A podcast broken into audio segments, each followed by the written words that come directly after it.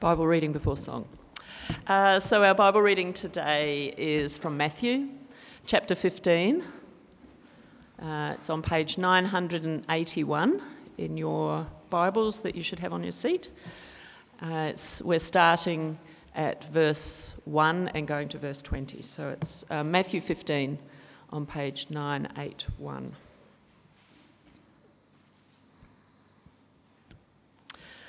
Then some Pharisees and teachers of the law came to Jesus from Jerusalem and asked, "Why do your disciples break the tradition of the elders? They don't wash their hands before they eat." Jesus replied, "Why do you break the command of God for the sake of your tradition? For God said, 'Honour your father and mother,' and anyone who curses their father or mother is to be put to death. But you say that if anyone declares that what might have been used to help their father or their mother is devoted to God, they are not to honour their father or mother with it. Thus you nullify the word of God for the sake of your tradition. You hypocrites! Isaiah was right when he prophesied about you. 'These people honour me with their lips, but their hearts are far from me. They worship me in vain. Their teachings are merely human rules.'" Jesus called the crowd to him and said, "Listen and understand. What goes into someone's mouth does not defile them, but what comes out of their mouth, that is what defiles them." Then the disciples came to him and asked, "Do you know that the Pharisees were offended when they heard this?" He replied, "Every plant that my heavenly Father has not planted will be pulled up by the roots. Leave them. They are blind guides. If the blind lead the blind, both will fall into a pit." Peter said, "Explain the parable to us." "Are you still so dull?" Jesus asked them. "Don't you see that whatever enters the mouth goes into the stomach and then out of the body? But the things that come out of a person's mouth from the, come from the heart, and these defile them. For out of the heart comes evil thoughts, murder, adultery, sexual immorality, theft, false testimony, slander. These are what defile a person, but eating with unwashed hands does not defile them." This is the word of the Lord.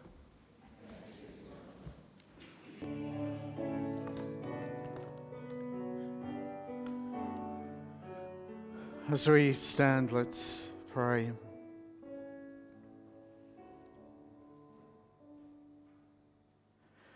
Father, we're very quick to engage with all kinds of things and all kinds of people, but sometimes we're slow to engage with you. And slow to engage with you at any depth. But Father, you, you want to deal with all of us, the whole of who we are.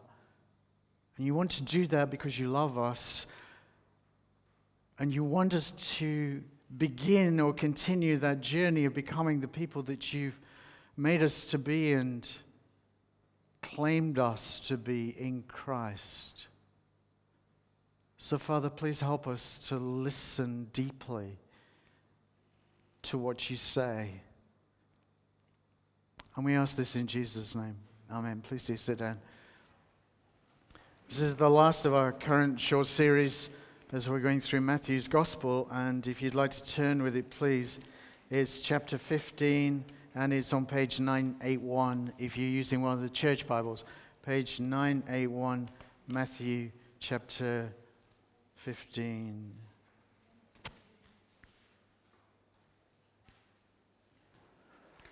I want to talk this morning about how you can be a Christian in a way that keeps you from Jesus. About how you can be, at least outwardly, a very good Christian, but you're a Christian in a way that effectively keeps Jesus out of your life. Out of your life in terms of changing you, of doing the things that he wants to do. You know, for all of us, there is a depth to us, a hiddenness to us, isn't there? beneath the surface of what we display to one another and our friends and our neighbors and even to ourselves. You know, the smiling personality, the good living person, the lifestyle, all of that, there is an enormous and very profound depth to every single one of us. A depth that has to do with our aspirations, our hopes, our desires.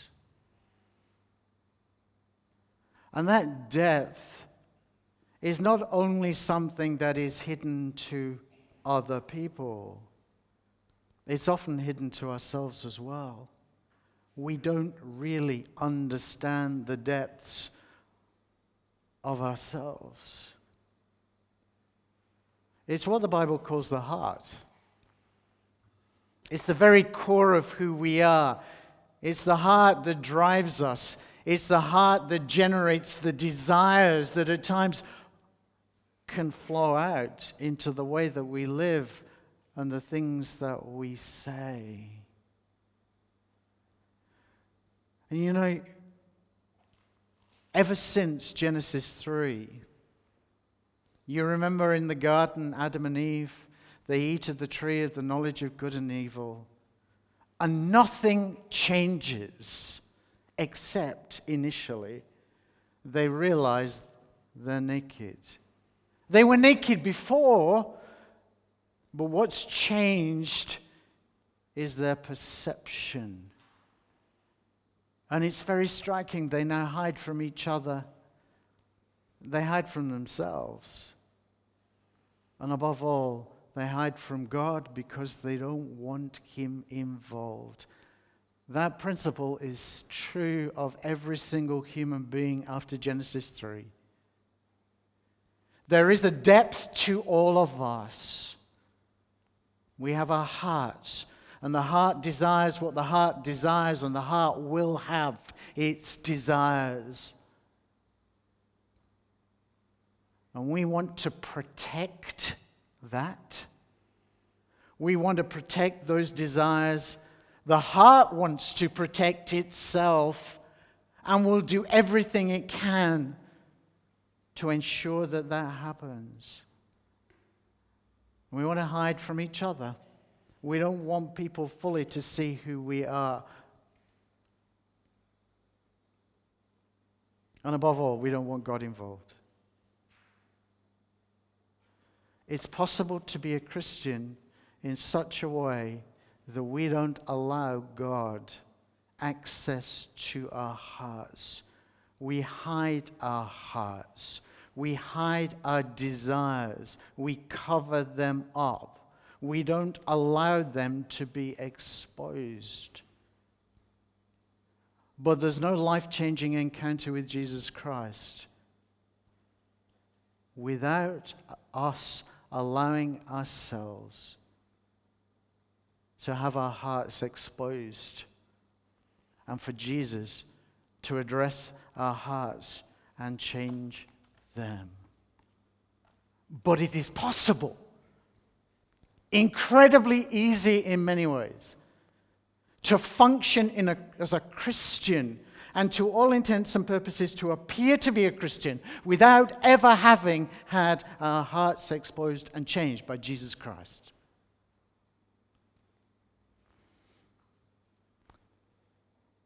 I want you to go to Matthew chapter fifteen, verses one and two.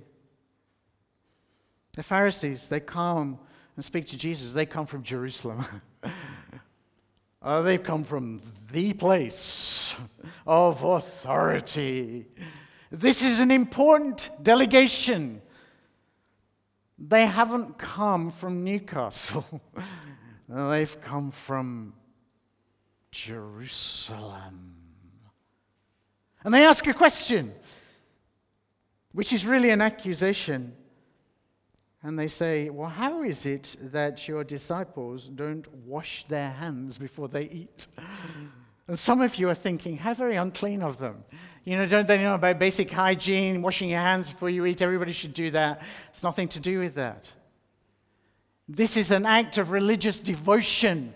It's an expression of your obedience to God and just how devoted you are. And as a sign of that, you wash your hands. The disciples don't do that. Now, I, I, the Pharisees have a really bad rap, especially amongst churches like ours. I have sat through countless sermons where this preacher has laid into the Pharisees, and I've preached some of those myself. I repent.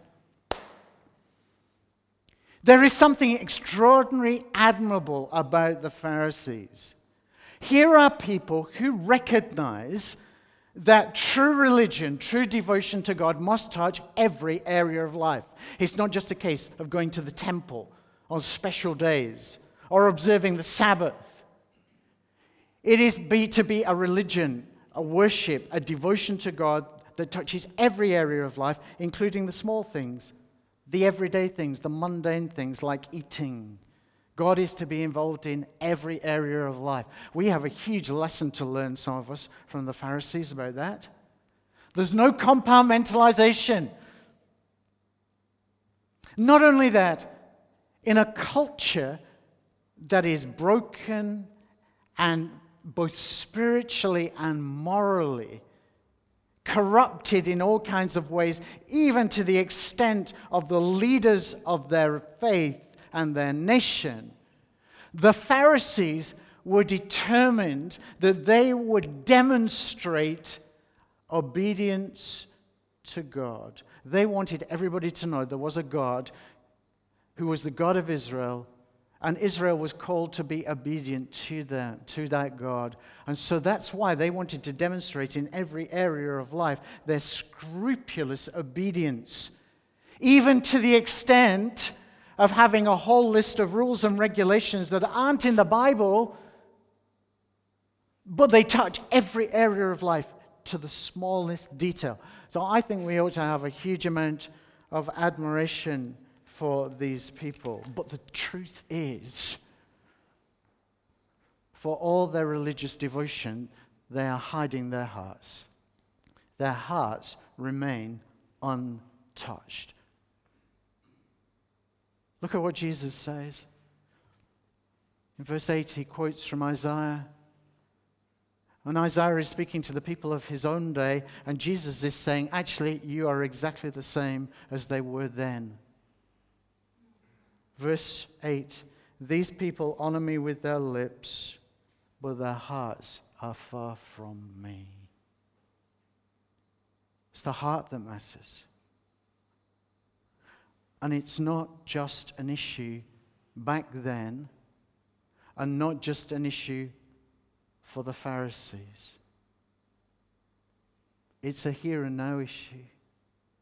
A here and now issue. Because all of us are born with hearts that have their desires, and the heart will have what the heart desires. And we want to protect that, and the heart wants to protect those desires.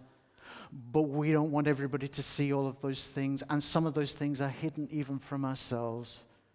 We want to protect them from change. And so we're happy to function on an external level, and we'll do all kinds of things that can look very, very impressive in terms of religious devotion, as long as it doesn't touch the things that really matter to us. Things to do with our hearts that we don't want to address. And it extends to some really negative things as well. Addictions, lust, anger, greed, immorality, self-centeredness that we cover with what we think is an impenetrable veneer called Christianity. What matters is the heart. In comparison, religion's really easy. I know some people think the religion is really hard. Let me tell you, the really hard thing is the willingness to deal with our hearts, or allow God to deal with our hearts, rather. That's the hard thing. But you know something? You can't hide the heart and its desires forever and all the time. The heart will have what the heart desires, and at some point, sooner or later, the desires of the heart will begin to seep out. You will catch glimpses. You may even catch glimpses in yourself of what your heart really desires. And sooner or later, despite the disguises of religion that are so effective at cloaking our desires, sooner or later, will catch a glimpse of the heart. It will come out. You can't hide the heart completely, and certainly not forever.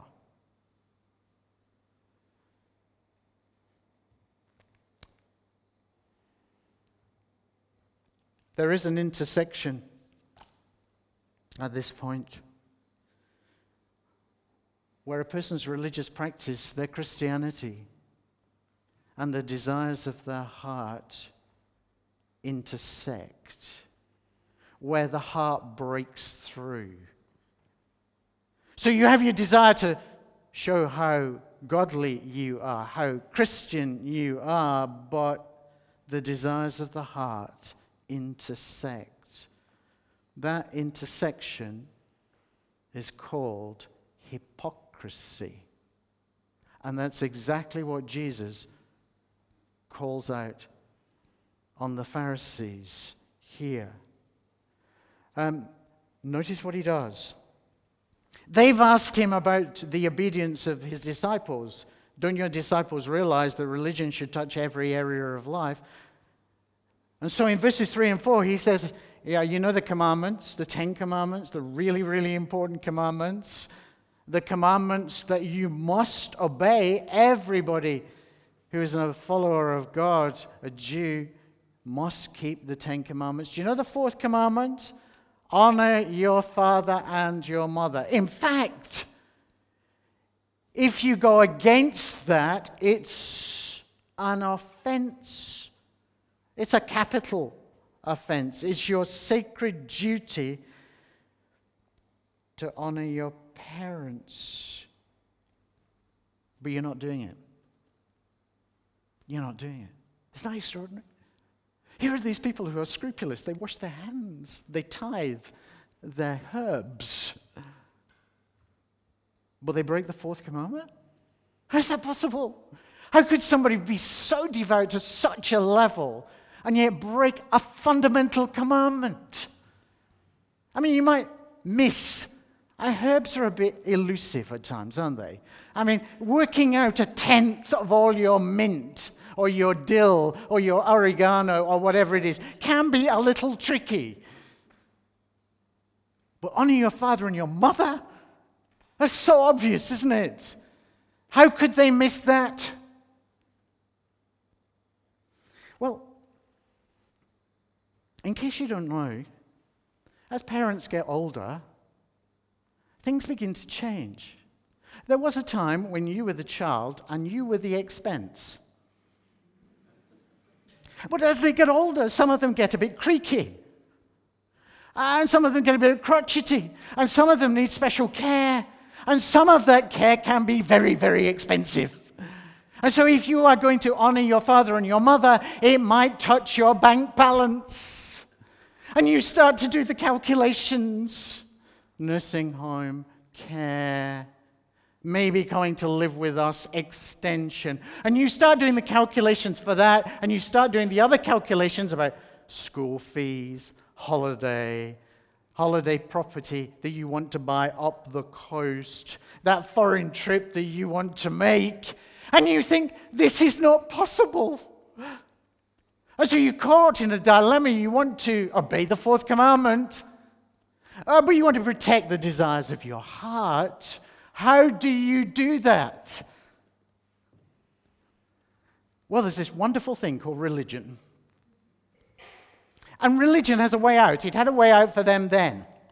You see, what you could do is you could say to your mom and dad, uh, can we have a conversation? Uh, look, I know things are getting really difficult for you, and I, I, I feel for you, and, and you've been great parents, and you've cared for me, and and I, I know I, I owe you everything, and I, I, it's so lovely that you're around to look after the children, and um, but I realize things are getting so difficult for you, I, and, and, and you may need to go into some different accommodation, and, and I know that's going to be really expensive, and I, I, I just want to tell you, it breaks my heart to tell you, uh, we, we just can't afford it. You, you, you see, you, you see, our money has, we've devoted it to God. We've devoted it to God. It, it's His. And so I, we can't use it for you because it belongs to God. That's what Jesus is pointing out here. It is the most blatant hypocrisy, isn't it? Verse four. I'll take it from verse three. Jesus said, "Why do you break the command of God, the fourth commandment, for the sake of your tradition? You keep the details, but you break the big one." God said, "Honor your father and mother, and anyone who curses their father or mother is to be put to death." But you say that if anyone declares that what might have been used to help their father and mother is devoted to God, they're not to honor their father or mother with it. Thus you nullify the word of God for the sake of your tradition. See, what they've said is this. This money is God's. It's God's money. And which might have meant at some point in the future they would give some money to the temple. But mostly it didn't have to involve that. It was just a sign of religious devotion that didn't mean anything but looked really good. You said, "Mom and Dad, I've devoted, after much prayer," can I just say that? After much prayer, I've devoted my money to God.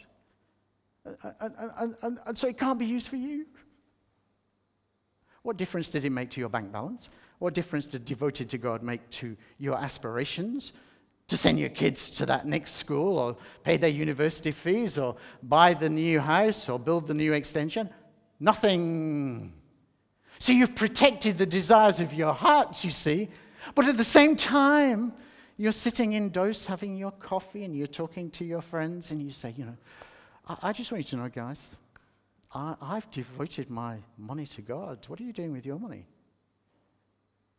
It looks so good, doesn't it?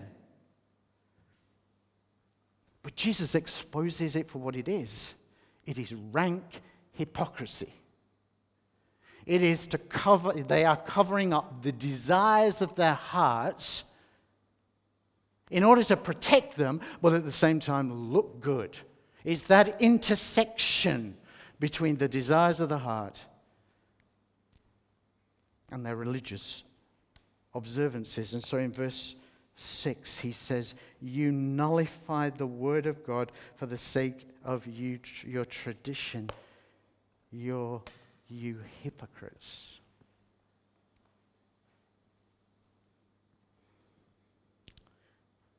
We can't see our hearts most of the time. Some of us can live a lifetime hiding our hearts from ourselves, if not from other people. But if we're going to have a life-changing encounter with Jesus, then we need to allow our hearts to be dealt with. We need to allow Jesus to explore our hearts and have the deepest desires dealt with and changed and redirected and repositioned and in some cases eradicated. Without that, without that, there's just Christianity. It can look really impressive, as it did with the Pharisees in their religious devotion. People may be in awe of you, but it doesn't help you. And actually, in the end, it doesn't help anybody else either. In fact, it is profoundly dangerous for other people. So please don't think our hypocrisy only matters for us. It matters for other people. Look at what happens here in verse twelve. The disciples came to him and said, "Did you know the Pharisees were offended when you said they were hypocrites?" Really? Gentle Jesus, meek and mild. Not. They were really upset, Jesus. And you can understand why the disciples are raising that, because the Pharisees are these paragons of religious devotion. What's wrong with Jesus? They were offended when they heard this. And Jesus says, well, look at his reply. Every plant, verse thirteen, that my heavenly Father has not planted will be pulled up by the roots. Hypocrisy will kill us. Leave them, their blind guides. If the blind lead the blind, both will fall into the pit. Hypocrisy amongst religious people doesn't just destroy the person themselves, it can have the most devastating impact on other people. Because we're all looking at each other, aren't we? And there are people who are not Christians who are looking at us. And people who are thinking of being Christians who are looking at us. And some of them may think they can do what we do and follow our hypocrisy, and it will kill them as well.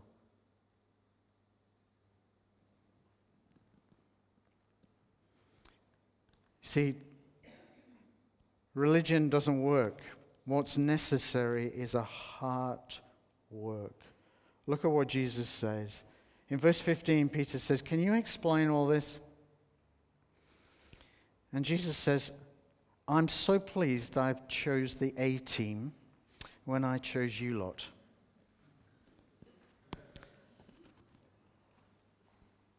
Are you so dull? I love that. I love that. By the way, can you imagine the disciples reading this later on?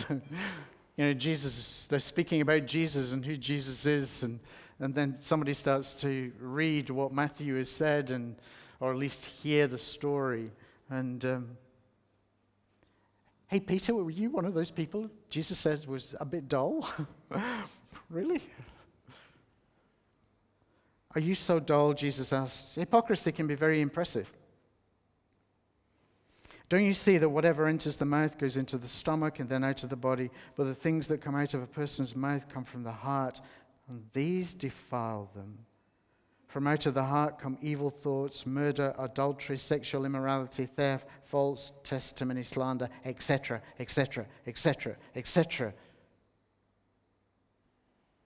These are what defile a person, but eating with unwashed hands does not defile them. Christianity can keep you from Jesus. Did you know that? You can be a great Christian, at least on the surface, but your heart's never been dealt with. And what matters is the heart.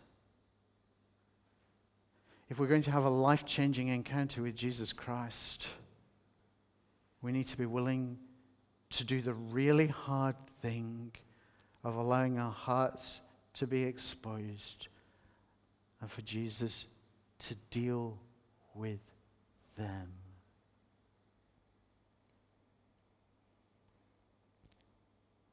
So let me ask you, how's your heart? How's your heart? Where is it? Has it been captured by Jesus Christ and his love? Is he changing it? Does he have your desires, your aspirations? Are you allowing him to deal with the things you're struggling with? It may be lust, it may be immorality, it may be greed, it may be anger, it may be busyness. Look how busy I am. For Christ.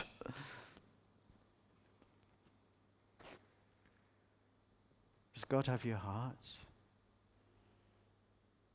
There is no life-changing encounter with Jesus Christ unless we're willing to stop hiding our hearts and allow God to deal with them. The next story, which we're not looking at this morning, begins to show just how tragic the trajectory is of hypocritical religion. But that's for another time. Let's pray.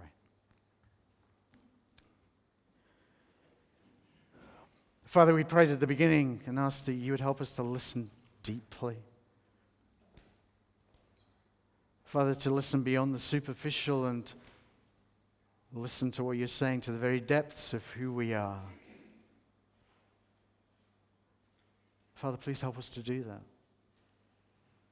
and to respond as you're inviting us to respond, because you love us and you want us to begin that journey of a relationship with you and becoming the person that you've made us to be and fulfilling the purposes that you have for us. And having started that journey, you want us to continue and to continue going well. And so, Father, please help us to listen and respond. In Jesus' name we pray. Amen.